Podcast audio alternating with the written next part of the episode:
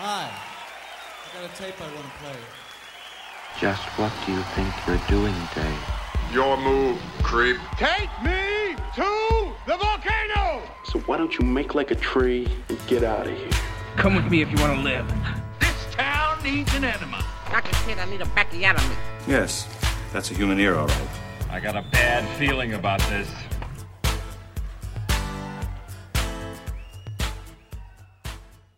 So it's come to this. We're talking movies. You know, it, we're a movie podcast first and foremost, and you got to talk about when you talk about movies, you got to talk about the Oscars. And now that the Oscars have been like two months ago, Yeah, we're now that- like, now we're gonna dig in See, to the that, Oscars. now that everyone's right? forgotten about them, yeah, that everybody forgot about them. the immediate next day, we're like, all right, a few weeks after that, that's when we hit. time to give our hot takes. That's when we bring it. That's when we land this plane. I think so. Yeah, people want three weeks later Oscar talk. They want it from us. I'm If they're- Charlie. I'm Eric. This is a movie podcast. Yeah, we got some things to say. I'm still I still watch the Oscars. I still do. That's the one thing. I'm not I'm not out here watching the Grammys.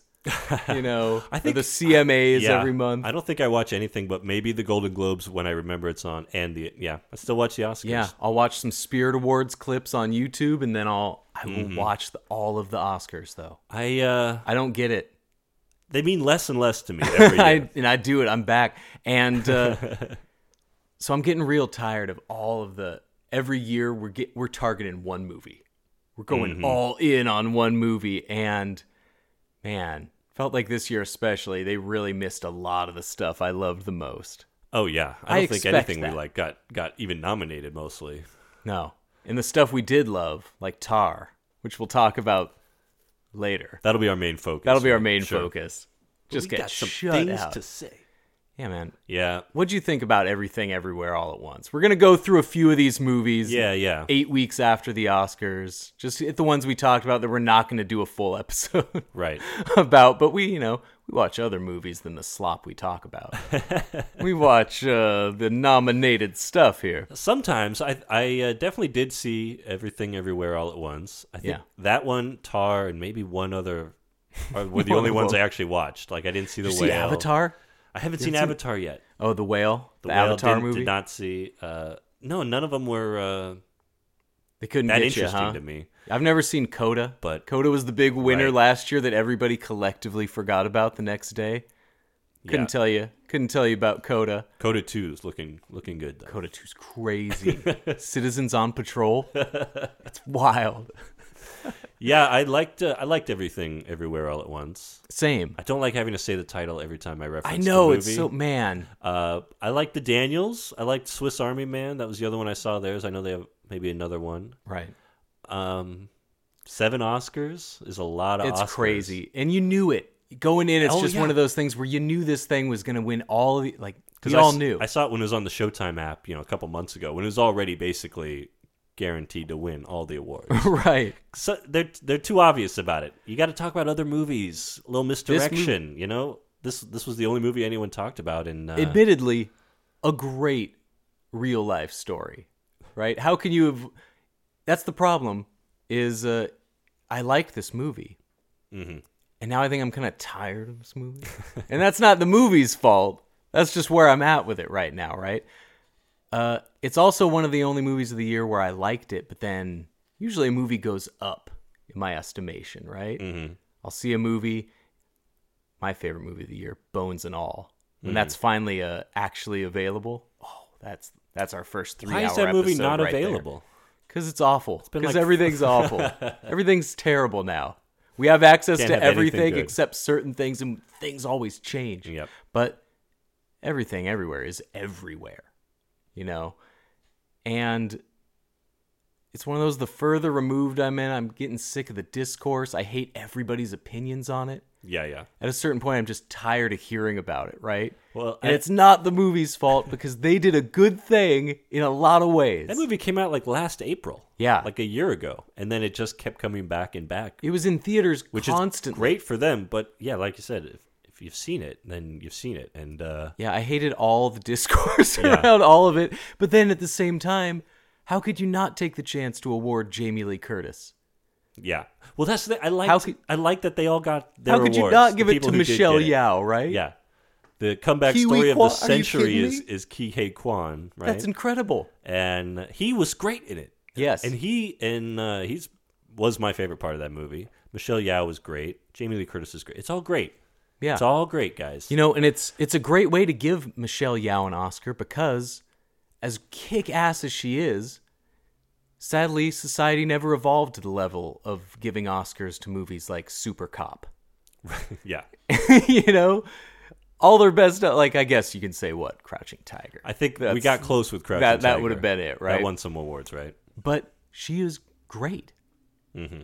But at the same time, it, it would be kind of boring for Cate Blanchett to win against the best chance someone killer like Michelle Yeoh has, right? But Cate Blanch on Tar is just a new level of like a realistic sociopathic psycho. you know, just the scariest woman in a in a tailored suit. Felt like a yeah, felt like Michelle Yeoh had a role that was very on the surface Mm-hmm. and uh, easy to relate to. Yeah, And Cate Blanchett in Tar is the opposite of that. Everything's under the surface and not easy to just a relate to. manipulative piece of shit. and not someone you can root for. Yeah, well, you're rooting for Michelle Yeoh and and Ke Huy Quan, and you're rooting for. I, I just think it's funny that the winner of the Best Picture, Best Director, Best Original Screenplay has a guy like fucking a lamp. I That- know. That's the one thing I, uh, you know, the stuff with the dildos and the butt plugs. It's like this movie was way too silly for its own good. It, to me, that it was just like it wants me to be very I, uh, heartstring pulling with the mother daughter relationship, and it's also like ten minutes of a guy getting slapped around with a dildo. I, I It's both appreciate why both. people would, would love the, the blend of, of having its cake and getting to be what's the word? Not reverent.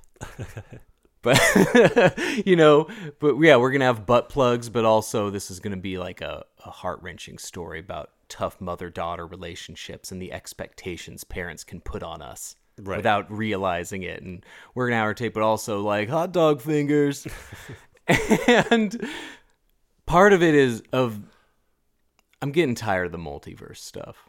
Right. I hate when all when my a show all like remember Fringe. R.I.P. Lance Reddick. I know Fringe. That was sad. Uh, I saw the first season of Fringe. I, I remember liking it, but Fringe kicked ass, and by season three, God bless him for getting that far. It was like, well, that person's dead in this universe, but Mm-hmm. we're not missing an episode with a multiverse. and so I'm, that's comic books for the I'm- last thirty years. Too, yeah, and I hate it. I'm done with multiverses. you're not a multiverse guy. I know and that now about they you. are just out. Mm-hmm. And so this is probably the best multiverse movie. But at their core, they feel like a bunch of writers' room ideas that we can't flesh out into full stories. So now we get a chance to pitch our 15 jokes. You know, we can show like one second of all these universes and throw in these little gags, and so it feels like padding Hmm. in a certain way. A good to make a make things seem deep, but actually you're just like, well, the hot dog hands sell themselves. but we don't need to linger on the hot hot dog dog. hands, right? It's great to have a raccoon puppet, but you're not making a 20, 20 minute oh my raccoon god, feature, The raccoon thing. Raccoony has, has How did they not get sued by Disney for that? And so, but you got to hand it to the Daniels for seemingly knowing how much to have of these things. They aren't going for jokes every second. It is parsed out. Mm-hmm. They do hit the serious moments when they do try to hit them, right? But yeah, it's a package deal. I guess the the more further removed it is, the more like like I laughed my ass off in Napoleon Dynamite first time. But I wasn't the guy wearing like a vote for Pedro shirt, ringer shirt like a year later. It's like, yeah, Uncle Rico kicked ass that one time. Yeah. That was pretty great. You're not gonna have any googly eyes around the house now. no, the people. God bless the the people that are selling like googly eye rocks for twenty five bucks. Like fleece those rubes. I gotta say, by the way, all the you all the multiverses you enter as a version of yourself. You wouldn't be a rock in a universe with no life. You just wouldn't be there. I think part of it. How- they they broke their own rules. I think part of it is uh, these multiverse movies have all their jokes and all these different, but they present them as ideas that like are supposed to be kind of like something to think about. And that's why it just leads to these frustrating opinions where like you wouldn't be a rock. like you say it's like I don't want to be baited into thinking of something that's just one guy's tossed off joke. It's not that that deep.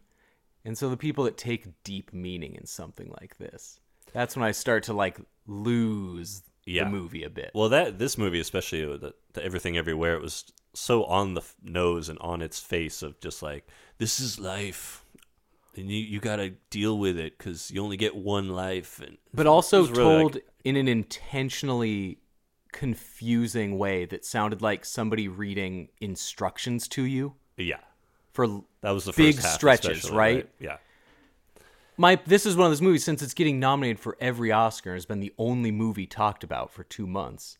Of course, like my old ass parents are asking me about it, right?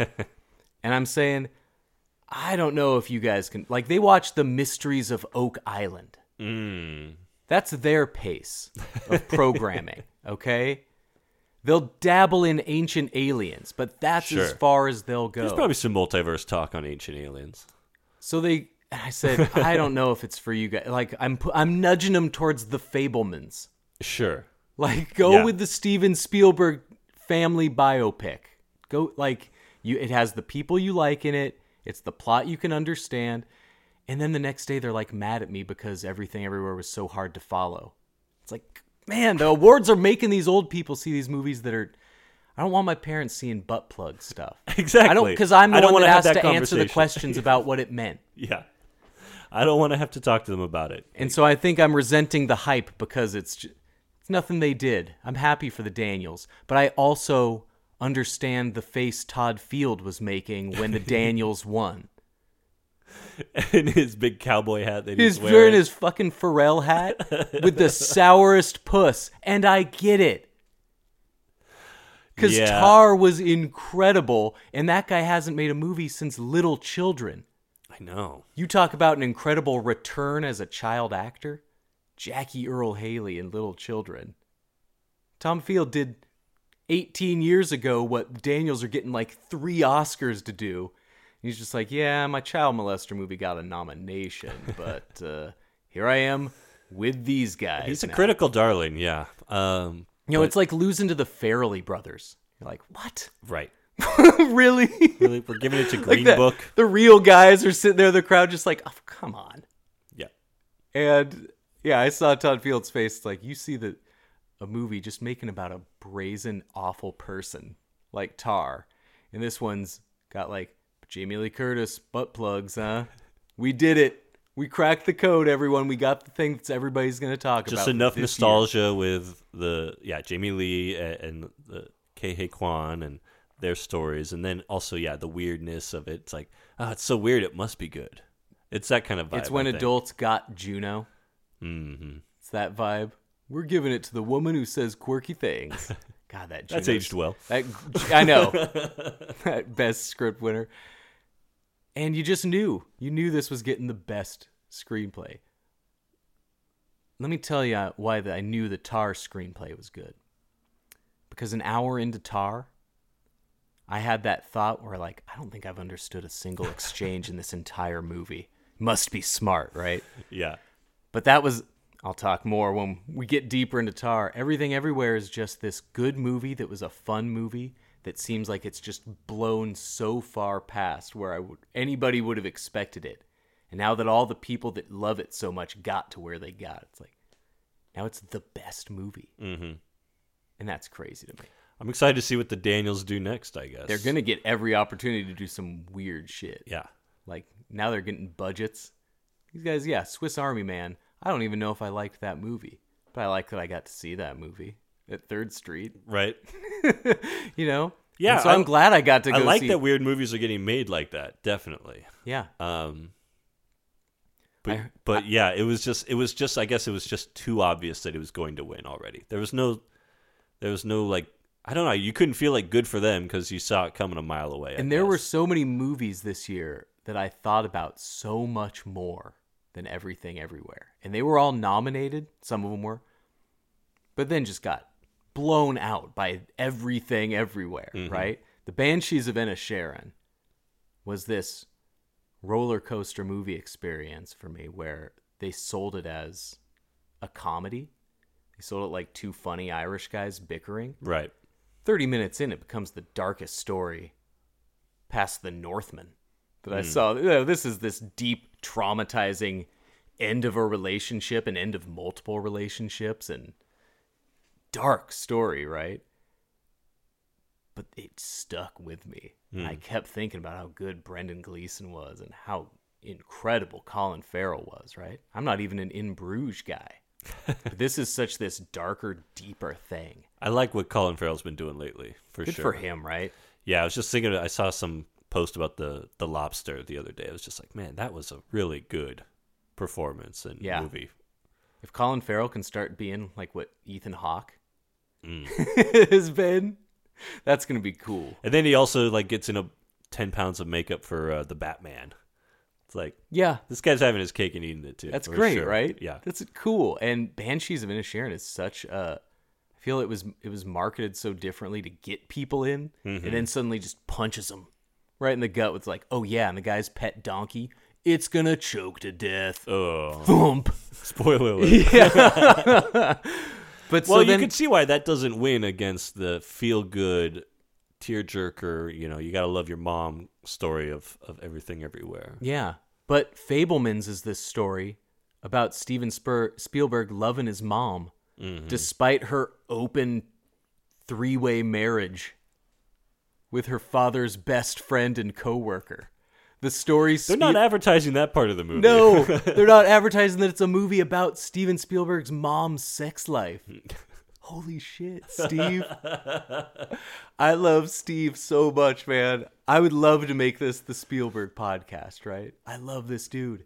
Last year, maybe my favorite movie outside of my love licorice pizza. Mm. West Side Story captivated me in the most unexpected way. It was so powerful to me, and it was just like, who's better than Steve? Who is better than Steve, right? yeah, And that's the movie that I'd expect Hollywood would just cream their jeans over Steven Spielberg making, right? I thought that movie was going to be the one to win 12 Oscars. West Side Story. Yeah. yeah, because it's like old Hollywood kind of big grandiose. It's everything the. Oscars has pretended to want. Yeah. The entire time I've watched the Oscars, and he did the best version of it. The best dude just did the best version of the thing they want. And then they don't. maybe they maybe they don't want it anymore. Then they just do what? So he's like, you know what? I'm making the movie about my mom fucking. That's what you get now. This one's for me. That's what you get. I'm making it for me now. I did the best version of your favorite musical you could ever want. I'm making the one about my folks' weird three way. right. That they did in front of the kids. I'm doing it. And also, it was me growing up and learning how to make movies, but also my mom, crazy. but it was good, man. The film was Mm-hmm. good. He cast David Lynch in the final scene of the movie. Yeah, I haven't seen the Fabelmans, but I know that I think I've seen that scene online. It's of so just great. him lighting a cigar for like a minute and a half. David Lynch is John Ford. I heard Lynch kept turning down the role, and then he'd do it on one condition: that Spielberg would have the his costume sent over to him a couple months in advance, so he could like wear it a bunch. Nice. It Yeah, was just like khaki pants and Yep. like a shirt. Did he wear the eye patch for a couple months? Oh, of course. I hope so. have to think. I hope right? so. I don't want to know the answer because I want to know the answer. Of course he did. The guy's the best. But I love Spielberg just being like, fine, I'm doing this one. I'm doing it. Good for him. Then it gets shut out by everything everywhere. Yeah. The Daniels. The or Daniels. Todd Field. Spielberg sitting there. John Williams lost. How Guy's you- 92. give, give him one more. We're not giving him the honorary life. Give him, just load it up. What else is he going to do? Fabelman's was a good score because it was mm. so not a John Williams score. You know John Williams scores. Everybody recognizes his sound. The Fabelman's was so different. Everybody else is getting the Lifetime Achievement Award Oscars, the big comeback stories. Where's J Dub's story? Yeah. Guy's sit there just out of frame to the like half his face behind Spielberg the whole night. Come on. I, I, I gotta say too, the whole the whole Oscar night, I was thinking in my head like, I think, what if they give it to Top Gun? What Dude, if, what if I wanted it. At, by the end, I wanted it. because that's the movie that basically kept the industry alive. And they knew it. Year. I'd be so good for man. I Like, know that Cruise would make weirdo. sense. Top Maverick totally changed everything I think about Tom Cruise. It's like, no, this guy is a star.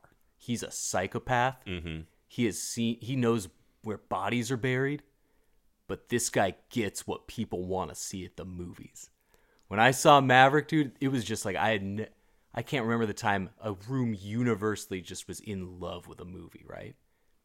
This movie is openly talked about as the thing that is that let movie theaters hang on for an extra who knows how many years, right? Mm-hmm. This proved that movies are viable.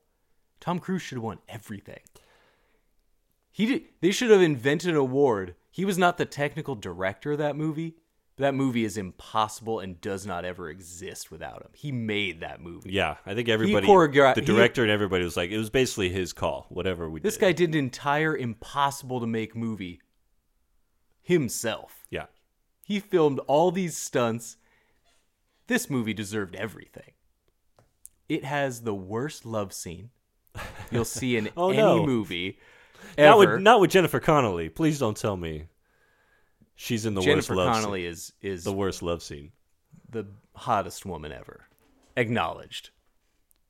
Tom Cruise is not having a love scene in 2022 Mm. in a movie. This scene is so soft lit, and it basically cuts to the. They might as well had him just shaking hands.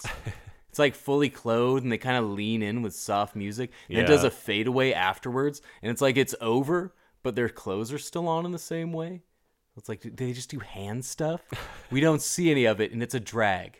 It's like a little little Bonnie and Clyde It's kind a of bummer. reference there. Like, yeah, he's actually he uh, only gets hard flying planes. exactly he's got to be in the cockpit. he can't experience actual intimacy. I kind of remember that being the love scene in the first Top Gun too, like him and Kelly McGillis, and it's like just these kind of blue shapes, and then the next scene she's like dressed like a dude. Yeah, that movie's.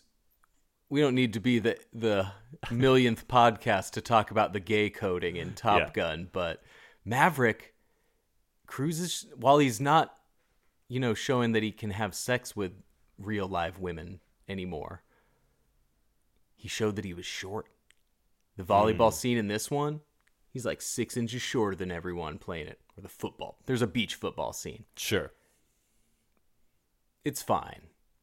They they did the homage to the volleyball scene. It's fine, but mm-hmm. it's no beach volleyball point break scene. He tried, but he's not there. Yeah. But the action in this movie is the stuff like flight movie dreams are made of. Man, it looks insane. It's incredible because he did it. He did this movie that made billions of dollars. They should have made it special Oscar. It got people back in the theater. Yeah. It did. Uh, yeah. They fucked up. they chose the Ki- Kiki Kwan story. Mm-hmm. I'm sorry, buddy. Should have been Cruise's night. Of all the people's nights, it should have been. It's insane that it was everything everywhere. So weird story I heard about Tom Cruise recently involves Todd Field. Oh, Back in uh, their eyes wide shut co-stars. so uh, there you go. Well, Yeah. that's how. Okay, so that's how they knew each other. That makes sense. Field's sense. the piano player that tells him about the orgy. So Todd Field makes In the Bedroom, brilliant movie back in 2001. episode, man. All the Field movies. Uh, yeah. Miramax bought it at Sundance, and then Harvey, you know, fuckface. apparently, you know, as he would do with movies he bought, he would just kind of cut them up and do what he wanted to do with them. And Todd Field was like just devastated that he was going to ruin his movie. Yeah. And Tom Cruise told him, "Here's what you're going to do. You're going to let him ruin the movie. He's going to test it poorly. You're going to say, present the movie that I, you know, sold you at Sundance. you Yeah. know, and and it'll Do be a my big hit." movie. And it was. And he's like, yeah, Tom Cruise basically like He gave, knows, gave him that way of of having that career as a director. he Even though now he's only made two movies since. he but- every right move to make Yeah. in Hollywood. Like Yeah. anybody not this charismatic would have been run out on a rail at this point. Everybody knows how psychotic he is. he survived the Oprah couch thing. Like that that would that should have been a career killer. I mean, he's done a lot of things that should kill, but he keeps getting just like, and I got it. Yeah. I always thought he was a weirdo, and he is, but I just kind of got it. Then you watch year. Collateral or you watch Oh, dude, whatever. Collateral's Dude, the best. you know it's a great movie? The Jack Reacher movie he's in. Yeah, Fun. Really Totally. good movie. The guy knows how to make fun action movies. what was the one that I couldn't believe he was in that I still don't know if it's real? You said he was in like The Mummy. Oh yeah. I don't want to look it up because I still think you're lying to me because I have no memory of a Tom everyone Cruise does mummy flop. He was he had this weird phase where he's just uh, doing a lot of like the side. There was some movie like called Oblivion or something, and he's all in, Oh, all in white. And I dug It's Oblivion. like, but but it's such a weird like M83 score yeah. to Oblivion. It's such a weird like Tom cool. Cruise thing to do. I don't know. He's a sci-fi guy too. I love. I think I love his dork sides. Yeah. I love that you can tell he's just a real freak. Mm-hmm. This was their night to honor a freak. Freak. Like they could have done it, you know. They could have done Elvis. It could have been a big Mm-hmm. Elvis night. Tom Hanks gave the best worst performance of his entire career in a movie called Elvis that was totally about Colonel Parker. And that's the other one. The Brendan Fraser waiting for the. It's like you knew that was going to happen. True. Three months ago. I haven't seen the whale. And it's like, how cool would it have been to ha- yeah have Austin Butler suddenly get his name called? Yeah. and he does a little shimmy shake up there or something. Elvis voice Yeah. up, up top. Instead, you got Brendan Fraser just heavy breathing into the mic, just like to my director. Jesus, dude, take a breath. you knew this was coming. Yeah, you've known for two months. You've all won the exact same awards. You're all winning over, right? You knew this was happening. So weird. I didn't see it, you know, but how could I be like good for him, right? I guess. Great, don't good for Fraser. What's not to like? He was an Encino Man. He was George of the Jungle. So was Ke Quan was in Encino oh Man. yeah.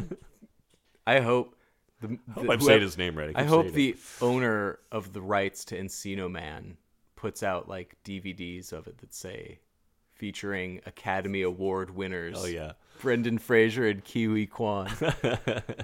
Because it's true, right? He was in Monkey Bone. I always, Chris Kattan. I never knew that thing about what happened to him. Yeah. I always assumed it was Monkey Bone.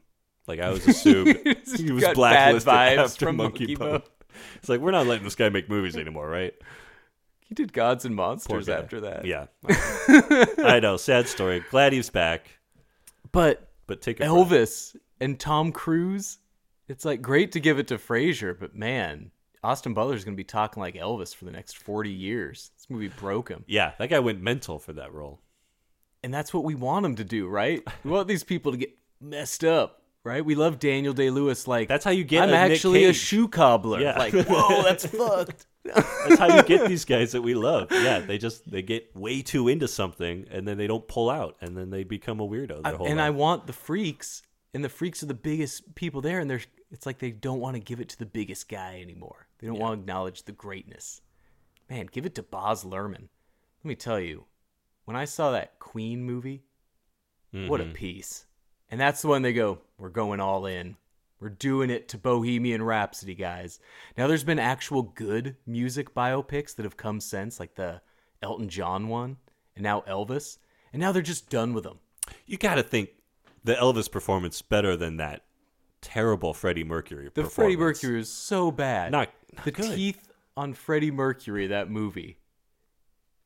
What are we doing? The historical accuracy went too far. we know the guy had like a set it up front, but geez, what are we doing? I hated looking at Rami Malek in that movie, and the editing was so bad. yeah. The only thing they did right was the Wembley performance at the very end. It looked great. Mm-hmm. That's all. That's all. But there was two and a half hours. But Elvis was made the whole movie was that. Yeah, Elvis.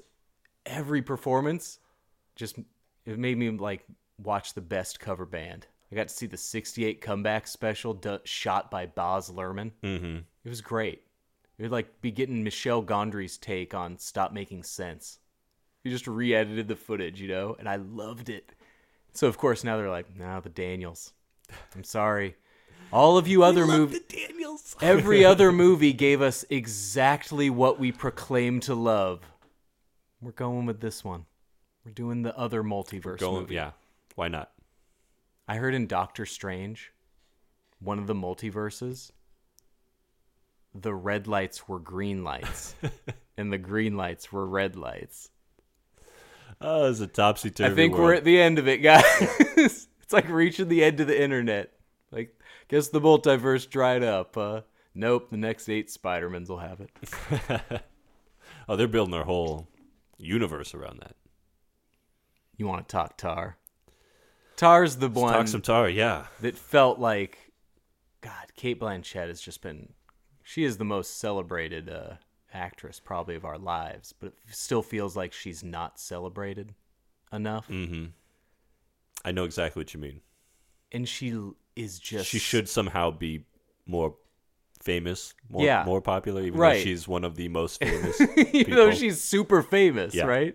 Everybody knows exactly who she is, but at the same time, I don't know anything about Cate Blanchett. It's true. I have this vision of her who she is because of these so real performances like Carol mm-hmm. or Blue Jasmine, mm-hmm. where she's just the this awful woman in so specific ways and so many different ways. But it's really easy to just think that's her. And at the end of the day, I have no idea anything about who she is. I know. She, she, we've been watching her in movies for 25 years now. I mean, Yeah. she's been around since the late 90s. She's been And, winning uh, awards she since the late seemingly 90s. hasn't aged in that time, but she's delivers nothing but the best. I loved her in Nightmare Alley last year. Oh my god.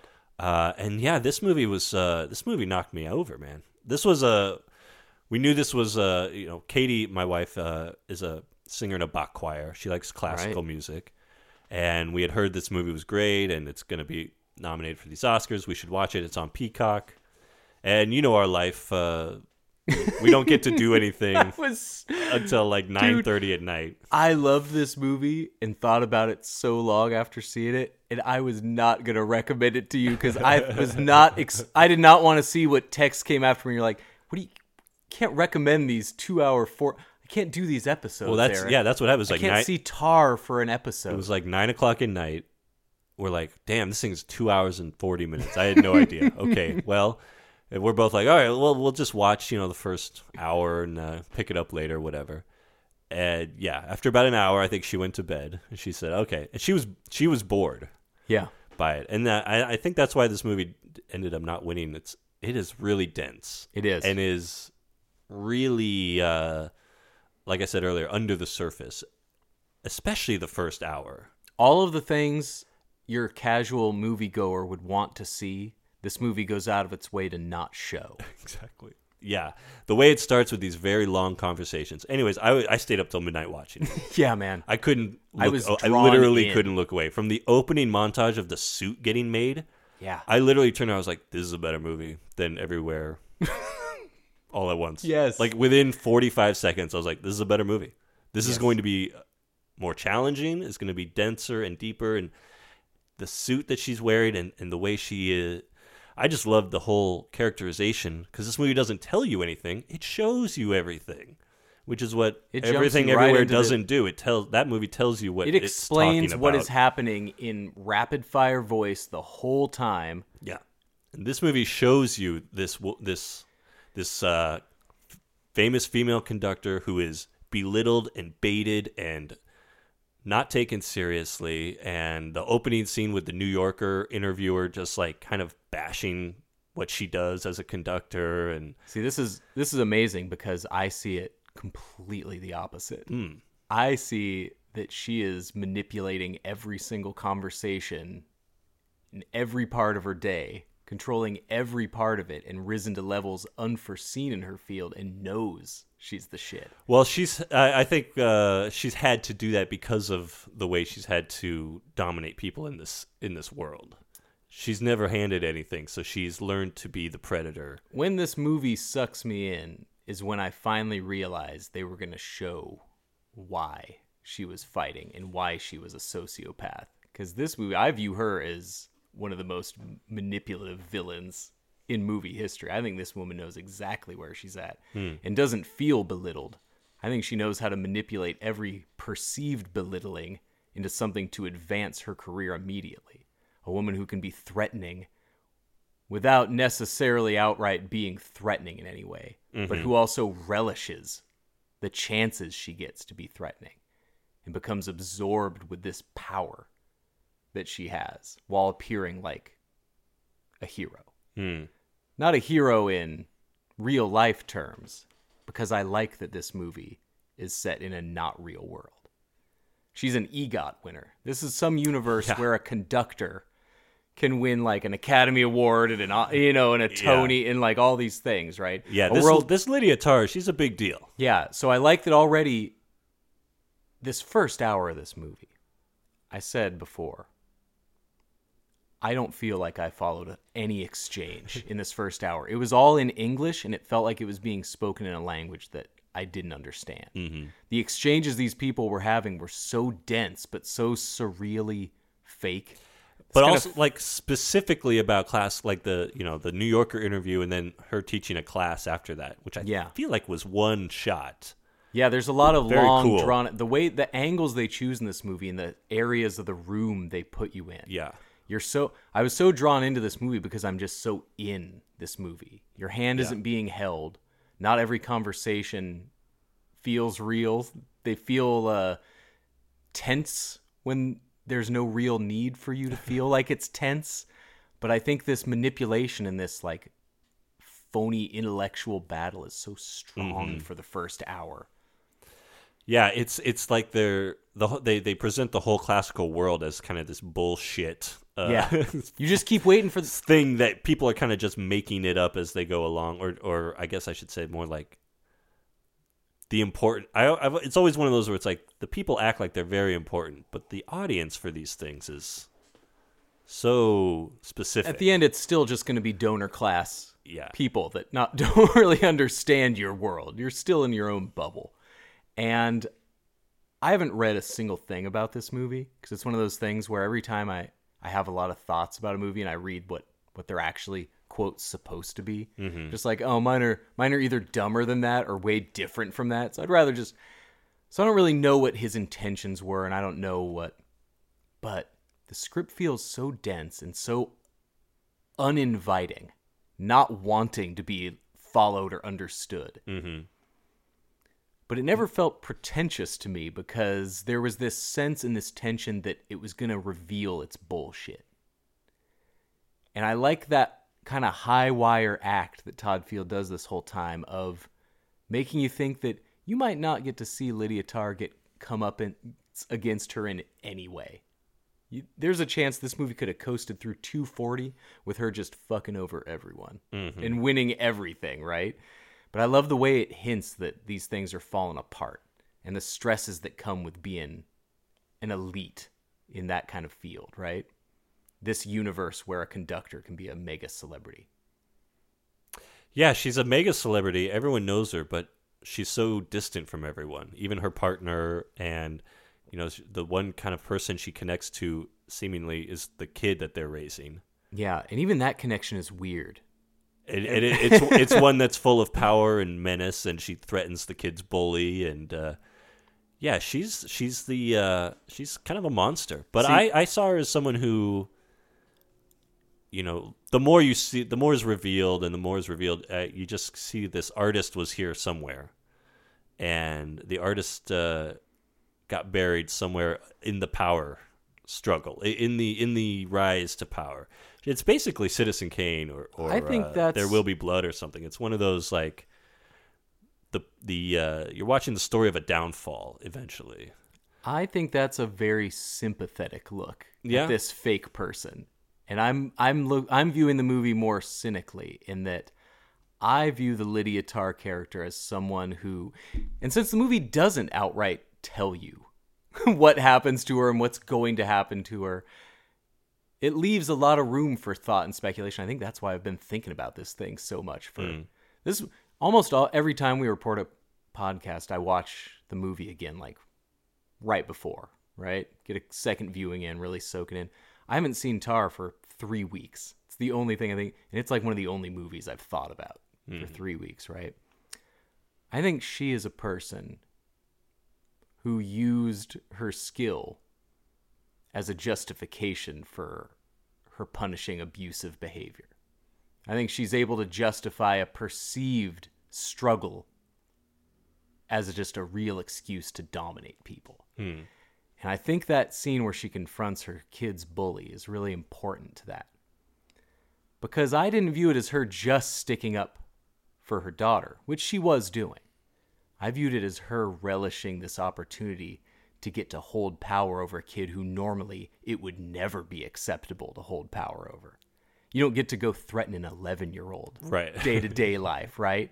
So she knew she still had to keep it secret.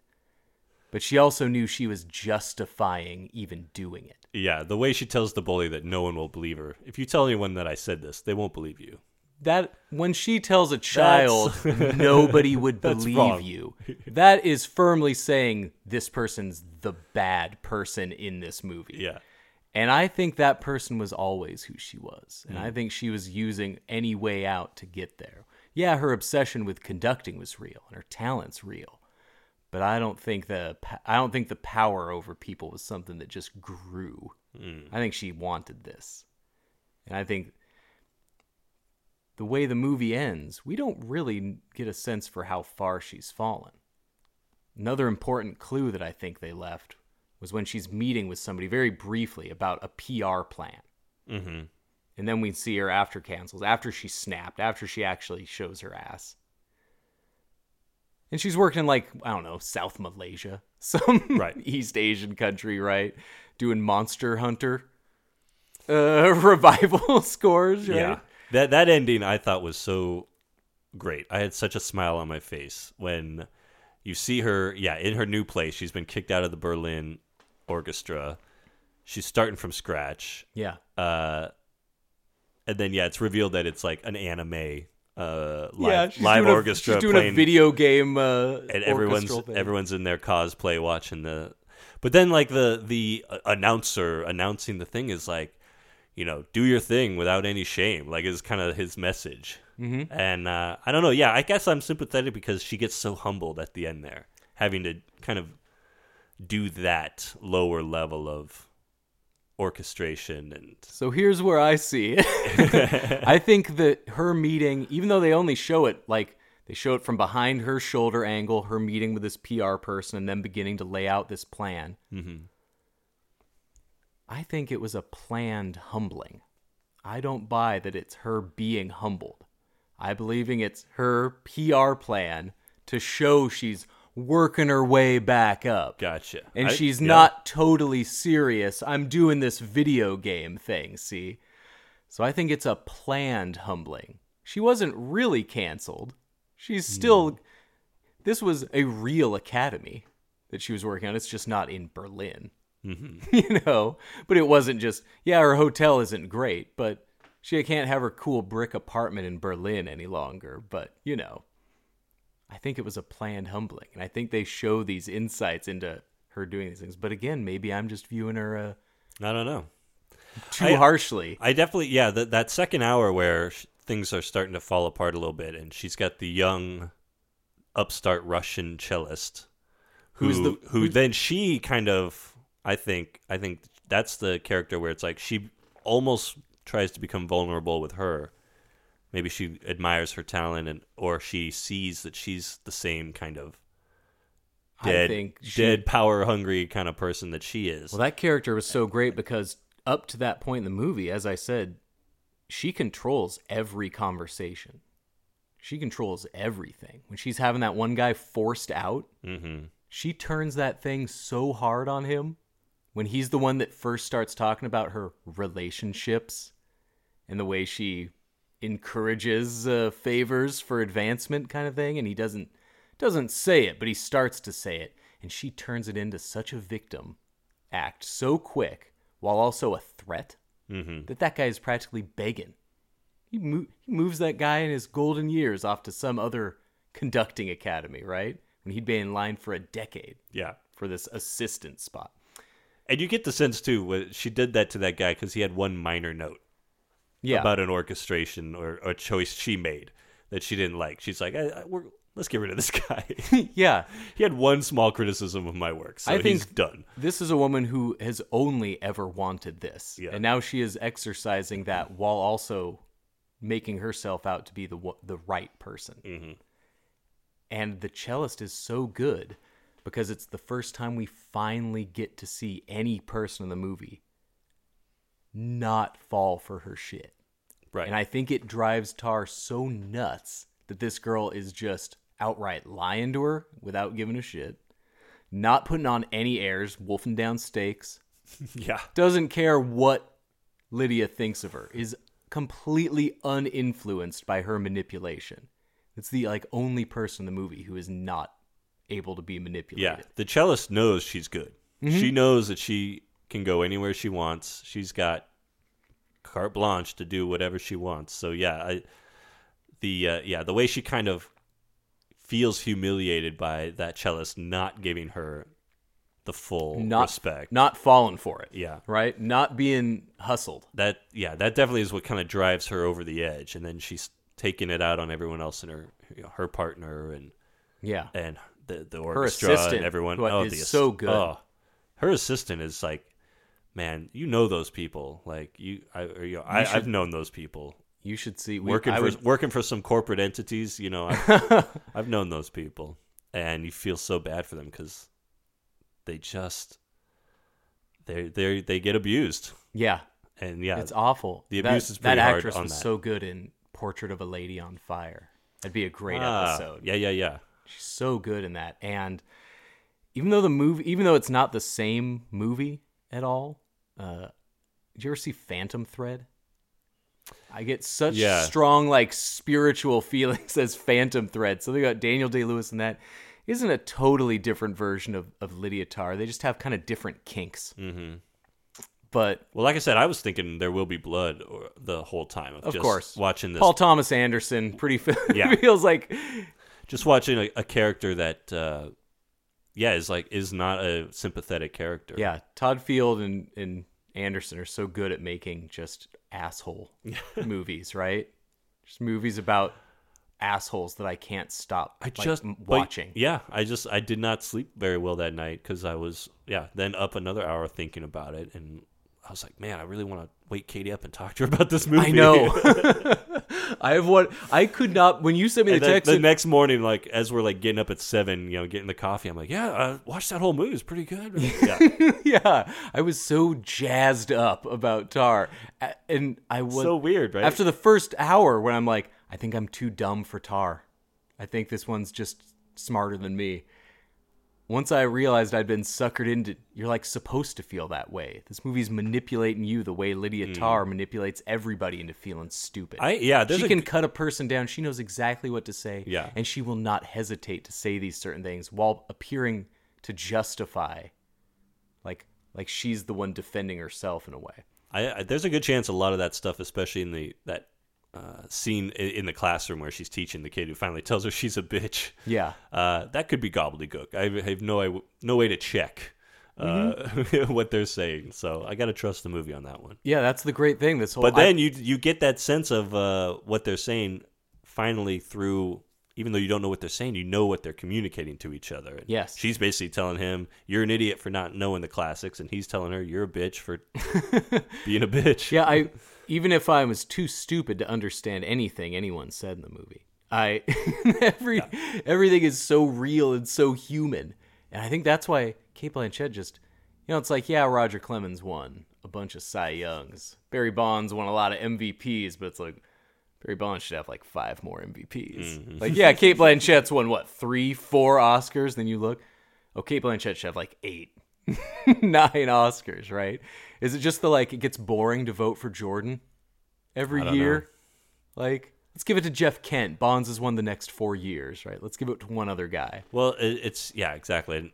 You know, if this movie had come out a year or two earlier, or, or a different time when there wasn't this whole Michelle Yeoh Yeah, uh, it was just the better story, right? I don't know. But then at the end of a decade, you don't have like, oh, looking back on her, it's incredible, right? She's been doing this for. I think people just get so used to seeing Cate Blanchett doing these incredible, nuanced characters that are somehow exactly like you remember Cate Blanchett being in everything. Yet she's never repeating.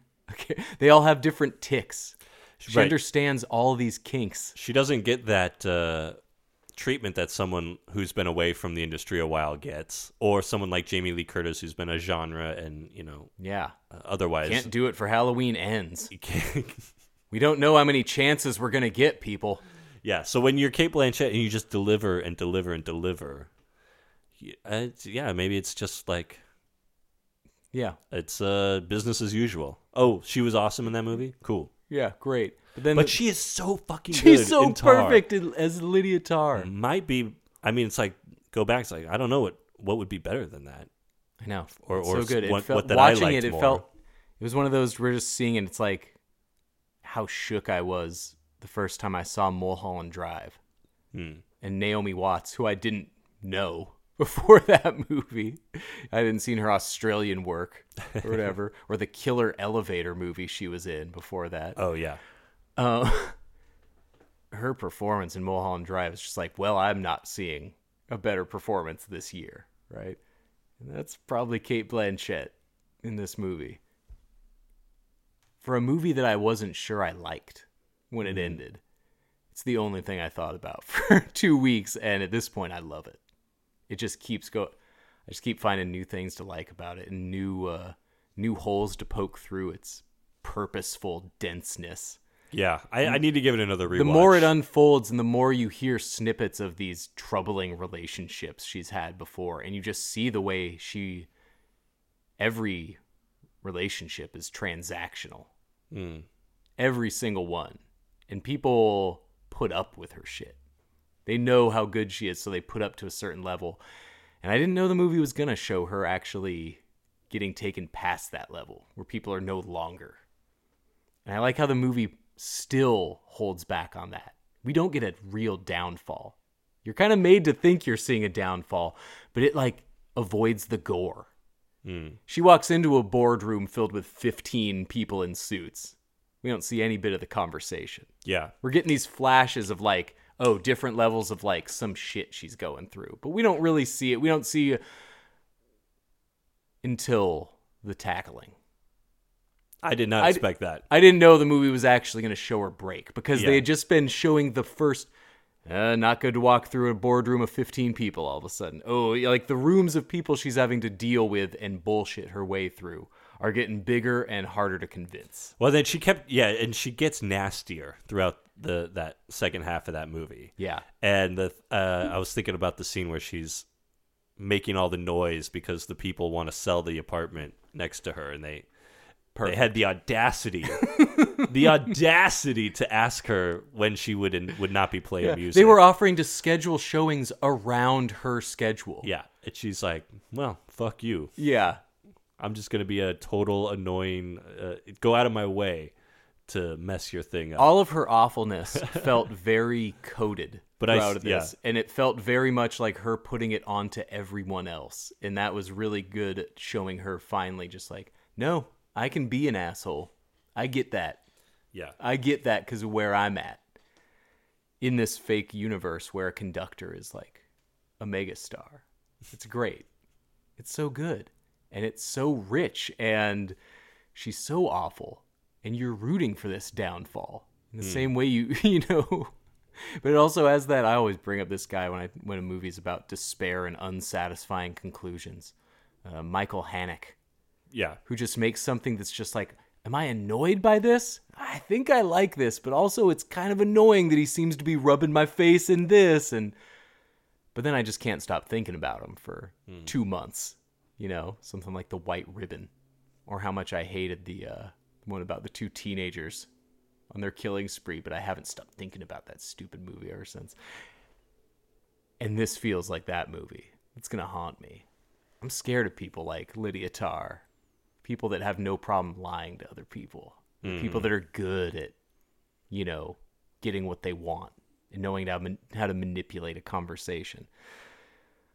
I don't like, you know, you don't want to th- just assume somebody's like that, but they're out Yeah. there. They exist. It's a real person. They all rise to a certain level because there's no empathy. And they're usually in charge of something or someone Yes, they're usually in charge of many people. yeah. Uh, and she portrays these hateable people. so, Cate Blanchett plays a lot of groomers. like, A lot of liars. Really a lot of double life kind She's of stuff. really good. yeah. The way she messes over Bradley Cooper, man. It, God. you know, from the first second where she's getting taken and she's kind of looking like an idiot, I'm like, Cate Blanchett is not going to stand for that. She's not going down like that in this movie. You knew she was going to come back and just rip balls off. the way she breaks Bradley Cooper in Nightmare Alley is one of the most devastating things I've ever seen. I mean, you talk about a fall from grace, a, a bad person who gets their comeuppance. That's Bradley Cooper in Nightmare Alley. Oh my god, I don't think I've seen a fall that hard. I'm a saying movie. you're thinking like, Like, Lydia oh, yeah, Tár like gets humbled like Bradley Cooper, man. Lydia Tár wasn't born gives for away it, that man. watch for a slug of hooch at the end of that movie. Oh my god! Yeah. when she when she gets him to just go like, "Why are you doing this? Why Yeah, are you doing?" This? Does she really get canceled? Feels like she has a she goes to you know Indonesia for 4 months Yeah. and then she'll she's right back in New York City or somewhere, you know, Hastings. She'll she'll land on her feet. I hope so. Know, in Tár Two. No, I don't think I want to hope so. This woman's ruined lives. There, there's a suicide at the middle of this that she's trying Hmm. to delete casually out of the way, right? She gets off very easy for what happened to her. She is still working as the thing she's doing. yeah, You know, Harvey Weinstein only got to rape so many people. you know, he's eventually jailed. Tár's not going to jail, right? She's still conducting. It's like Louis C.K. Yeah, he's doing shows. yeah, he's fine. He's fine. He just doesn't have a show on FX. But he probably will eventually. Oh yeah, he'll get there. yeah, that's Lydia He'll have his right now, comeback right? special. Yeah, Cate Blanchett is just so good at not making them into like seeming like a real person, making it seem like this isn't a message movie. yeah. So this there's a scene at the towards the end of this movie that really kind of made me appreciate the movie even when you more. knew you were like in love with it, right? Yeah, where uh, she's watching the old tapes. She's back. She's hiding out at her maybe Long Island home, where wherever where Yeah. she's Linda Linda Tarr and with her brothers. Her brothers just like couldn't care less that she's there, and she's watch. So she's watching an old conductor on the tape, and he's talking about music. And he's talking about the emotion and how you can feel joy and sorrow, but then it produces emotions you can't describe. Yeah, I was like, that's what this movie's doing to me. Exactly. I don't know how to describe a lot of what I was feeling through this movie, but it was like this movie is showing me life yeah. in a weird way that I'm relating to without, like you said, without necessarily understanding what's going on in a scene. And so that's what I have to say about the movie. I think it, it is something that made me feel things I can't quite put into words. I think that's Not great for a podcast, but I just can't really talk about it. but it made me feel a lot of things, and um, That was also a scene I really connected with and really tied Yeah. up the movie in a lot of ways. And even deeper, it, it I think it really gives m- the most glimpse into Linda, into Lydia. Not only when her brother sees her, and her brother clearly acts like this is a fake person. Like whoever this person is now is like she's putting on like a mask. Mm-hmm. You know, they go through sh- briefly showing all these things where sh- the lies she's had to tell, and she gets a costume made in the opening se- montage. yeah, You know, she, You know, you know she's- she is portraying. Lid- yeah, when you find out that her name is Linda and she's been putting on this. she's a character. Yeah, and you notice how she's choosing her costumes from old uh like conducting orchestral scores she's like making her carving her version of some like leonard bernstein suit as if leonard Bern like oh man that conductor everybody at the fashion i i love this universe where there's like oh man did you see what bernstein's wearing on the bach 5 god those lapels sick right Yeah, i love that it's this fake not real universe the kind of you know Thomas Anderson universe. yeah. It's like ours, but it's not. But there's probably people like that who actually do do that, right? Sure. Yeah. Why not? but this glimpse of this whole movie, she's one of the highest in her field. Again, this movie is in a world where a conductor can rise to the length to the same celebrities like Beyonce, Mm. like John Legend, right? That you got, you know, Lin Manuel Miranda, and this conductor yeah, of an Tár. orchestra. And She's the rock of classical. yeah. And so, you know, she was like always one of her credentials is in all these meetings with people, like when she meets with the old Nazi from from Last Crusade. yeah, It's like her close oh, the closest friend is a guy who's like most famous for playing a Nazi. It shows all these awful transactional relationships with people casually denying their past abuses. and don't they have a scene in that uh, in the movie where he kind of talks about like, yeah, we did some weird things back in the '40s. Yeah. Oh well, it's Berlin. Yeah. yeah, it implies uh, all the people she associates best and can kind of opens up slightly to, since every conversation of hers is built on a mm-hmm. total lie, are all also similarly bad megalomaniacal people. And so I like that little glimpse into her not actually being a, the person she's watching on the tapes is Leonard Bernstein, or who was her mentor. Hmm. But I like this glimpse of her as a fake. That she wasn't an actual mentor. She is as good as she is. But she was just watching VHS tapes of the guy, learning from his taped classes, right? She wasn't an actual mentor. She just kept faking Just it. kind Now of parroting. yeah, she is faking everything she needs to do and say to get to where she is so she can continue having hmm. power. I think it's a little insight into this like power hungry person that sees an opening, a very weird opening. And I've been so into thinking about this movie ever since. Really uh really just went from angry about it to hating it and just examining why I feel angry about some of these manipulations and seeing her treat these loyal people so terribly and seemingly not even get we never see her have joy at winning an interaction. Mm, yeah. She just has to win every interaction. It's just what she does. There's no joy there. There's no humanity to her. Even when she's losing, it doesn't feel like a person. I don't know how she does it. I don't know how Cate Blanchett. I don't know how Todd Field doesn't make a movie since Little Children, and then he comes back with such a challenging, dense flick like this that is not going to be enjoyed by everybody. Yeah. It's not going to be understood by anybody. I don't know if I understand it, but I know how it made me feel. I know it if, made me feel a lot. if you're a top person at the academy and the movie's about how the top people in the arts world are terrible, maybe you don't vote for it. And it's all get that too. transactional, and the whole point Right. of all of this is a transactional relationship that keeps the whole enterprise afloat. Yeah. I guess they don't like being told about that, huh? I guess I get that. Yeah. Man, we'll have jeez. In the bedroom. That'll be that's a tough one. That'll be a good episode. That yeah. All his movies, yeah, he's only got a handful of them, but they're all just like A plus material. Incredible, right? And he this is it. Little Children was 06. Yeah. Gave Jackie Earle Haley a career. That's an incredible story. Mm-hmm. I hope Ke Huy Quan gets a career from everything everywhere, but Oh yeah, absolutely. Yeah. but Jackie Earle Haley got a career. That guy's in Watchmen. That guy got to be Freddy. He did. and also good stuff. um, but, but man, Todd Field just knew he knew everything about this bad, unlikable person. He knew Lydia Tár. I loved Yeah. what he chose to show, and I love what he chose not to show. I love the specific. I wouldn't be shocked at any person that watches this and thinks it's about a real person.